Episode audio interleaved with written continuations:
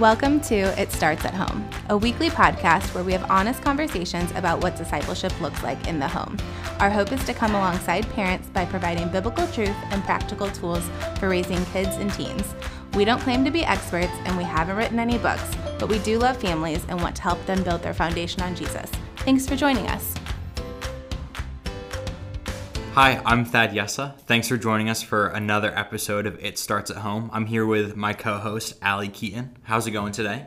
I am good. I'm, as always, excited for another episode of It Starts at Home. What's the topic for today, Thad? Today, we're going to dive into the importance of praying for our kids and teens and how to pray for them. Cool. Well, so we should probably start off with what is prayer? Yeah, prayer, uh, I think a helpful definition from the Westminster Shorter Catechism. Uh, question number 98 is What is prayer? Prayer is an offering up of our desires to God for the things agreeable to his will in the name of Christ. Mm. Or to put things a little more simply, prayer is simply talking to God. We talk to him about our concerns, our desires, our sins. We give thanks to him for what he has done, what he's promised to do, and what he has not done for us in our best interest. Uh, Martin Luther once said, As it is the business of tailors to make clothes and cobblers to mend shoes, so it is the business of Christians to pray. Mm. And so we're just we're starting at the base level that the expectation of Christians is that all of them pray. 1 John 5:13 says, "I write these things to you who believe in the name of the Son of God, that you may know that you have eternal life." And this is the confidence that we have towards him that if we ask anything according to his will, he hears us. And if we know that he hears us in whatever we ask, we know that we have the request that we have asked him. Meaning that the God of the universe wants us to pray to him. As his children, the Heavenly Father wants to know our desires. He wants to have communication. He isn't far off as a master who doesn't care but he's compassionate and he wants to have communication with us. Mm. So we talk about what prayer is, but Allie, why is it important that we pray for our children and teens? Yeah, being able to pray for our children is a gift. It's one of the most powerful things you guys can do as a parent or a caregiver of a child and teen. Um, kids have a lot of needs physical needs, emotional needs, spiritual needs, and it can be easy to wonder if prayer is really actually their greatest need. It's a misunderstanding, actually. As parents, we fall into this lie or this trap of believing that we are the ones that provide food, clothing, shelter. We give them love and care they need. We help them build good character. We teach them spiritual truths. And while God does often choose to use us as a vehicle or an instrument for providing those needs, it is always God who provides those things for our kids and it's God who moves their hearts. Um, so it is a top parenting priority to pray for our kids.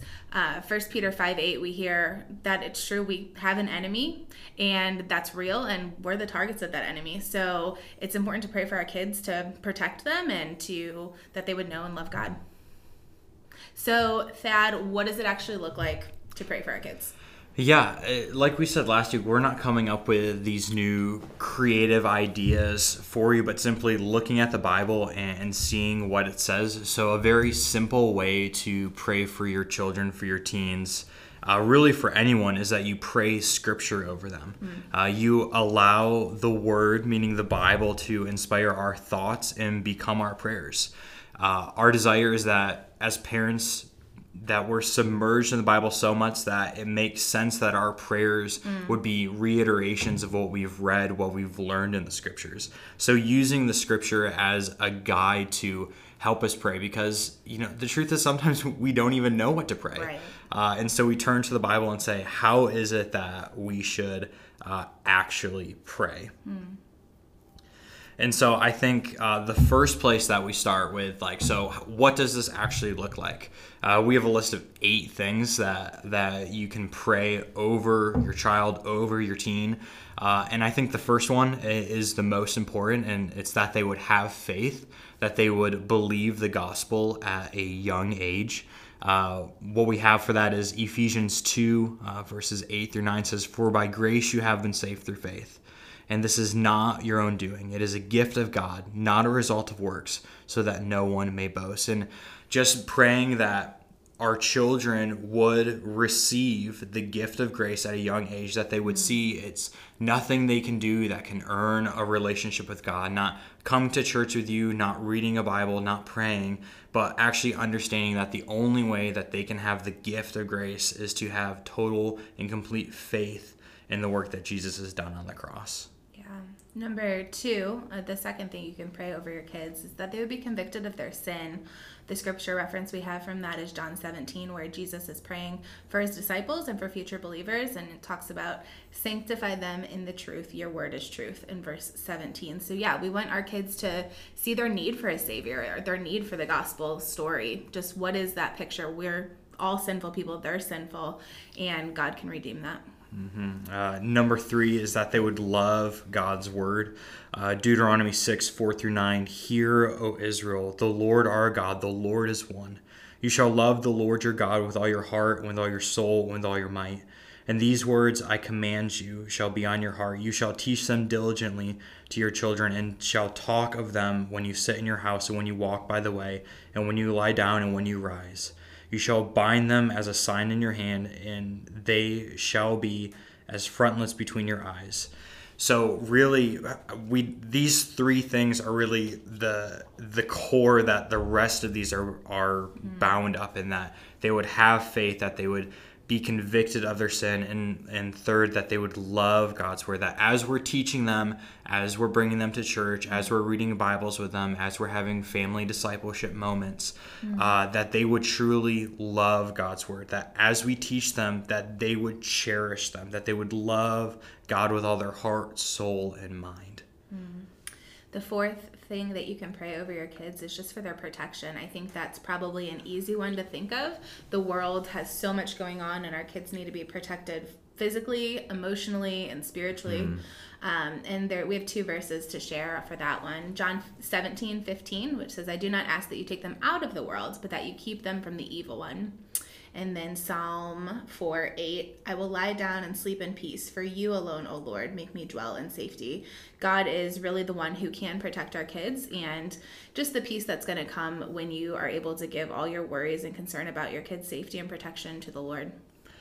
Uh, number five, as our children grow, they'll start to develop friendships. So we want to pray for them as they develop these friendships. Uh, Proverbs 12 26 says, The righteous choose their friends carefully, but the way of the wicked leads them astray. Praying that as they develop their own friends, uh, that they would choose friends that point them towards righteous actions mm-hmm. uh, versus wicked deeds.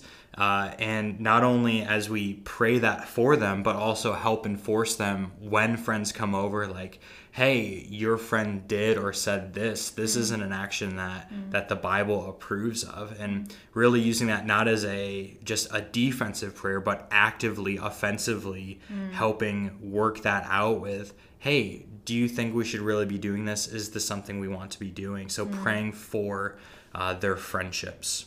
Yeah. Number six, um, praying for joy and peace.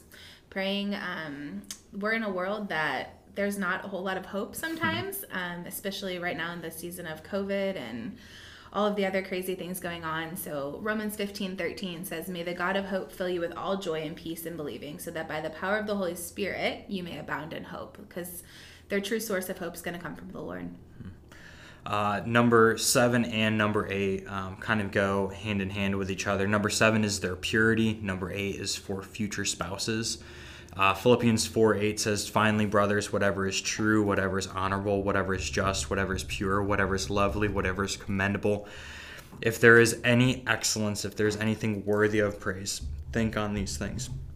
And just desiring that their thoughts would be pure thoughts, that they would be lovely, that they would be commendable, uh, that they're really desiring purity, uh, not just um, sexually pure, but also just in all their relationships that they're mm. seeking after things that are good, that are just, and not things that are wicked and, and uh, not pleasing to the Lord. Mm. Uh, First Peter five eight asks that that they be self controlled and alert your enemy, the devil, prowls around like a roaring lion, looking who he may devour. Mm-hmm. Uh, just in their daily battles of their minds, um, all the negative influences that are coming around either uh, at school, at, on social media, through friendships, that as they're being attacked, that they would choose, they would desire to remain pure.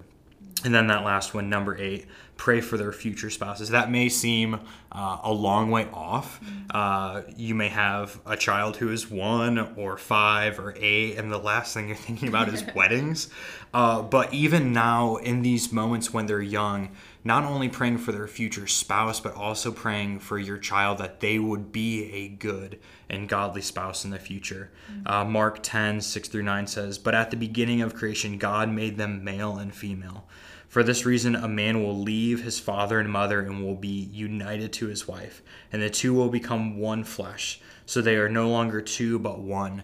Uh, and really, we're raising our children up so that they will leave our home when they are married, that they won't still live with us, that they'll go live their own life, so that we're preparing them like, hey, someday you're going to be out on your own.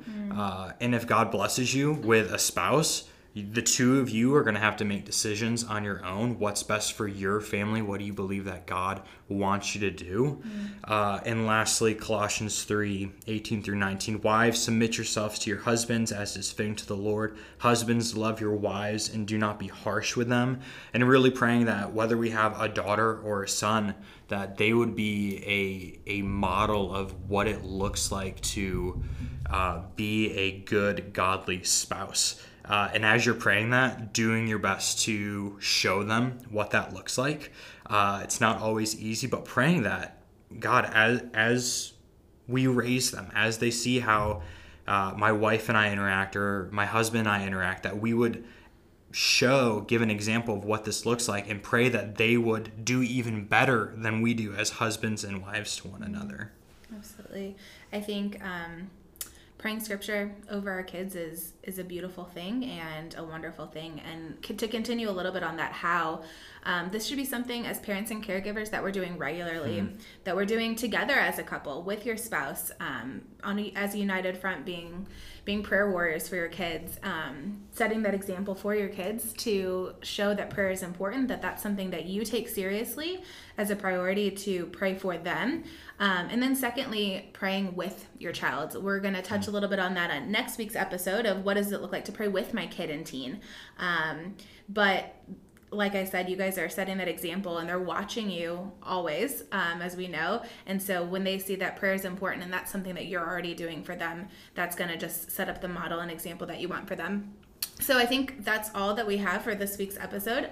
Uh, I encourage you, challenge you, parents, to take one of these ideas faith, conviction of sin, love of God's word, safety and protection, friendships, joy and peace, purity, and future spouses. God, and just pick one and pray that for your kid today. Right now, after you finish up this podcast episode, lift your kiddos up in prayer. And we'll see you next week. Thanks for listening to It Starts at Home. We hope that today's episode has been helpful and encouraging to you. If you enjoy this episode, we ask that you share it with a friend. You can stay connected by subscribing to our podcast on your favorite podcast platform. Thanks again for listening, and we'll see you next time.